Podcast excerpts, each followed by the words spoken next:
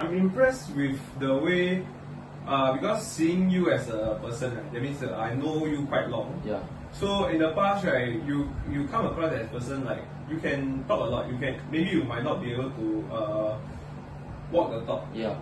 So right now, actually, you are able to. If I give you a scenario, it'll be like last time. If I ask you to sell something, right, you will try your best. You will put yourself out there. Just to try to convince that person. Use whatever you have, whatever thing you have, just try to pure convincing. So it's like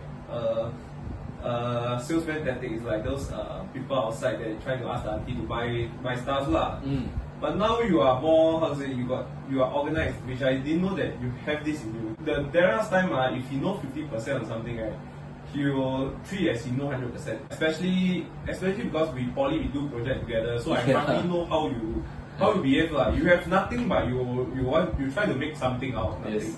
But now at least it's not like that lah. From this session I've been through with you, you have shown me that actually there's so many show me your growth lah. You are able to put whatever that you are thinking of last time into words, into framework, into mind maps and stuff. Yep.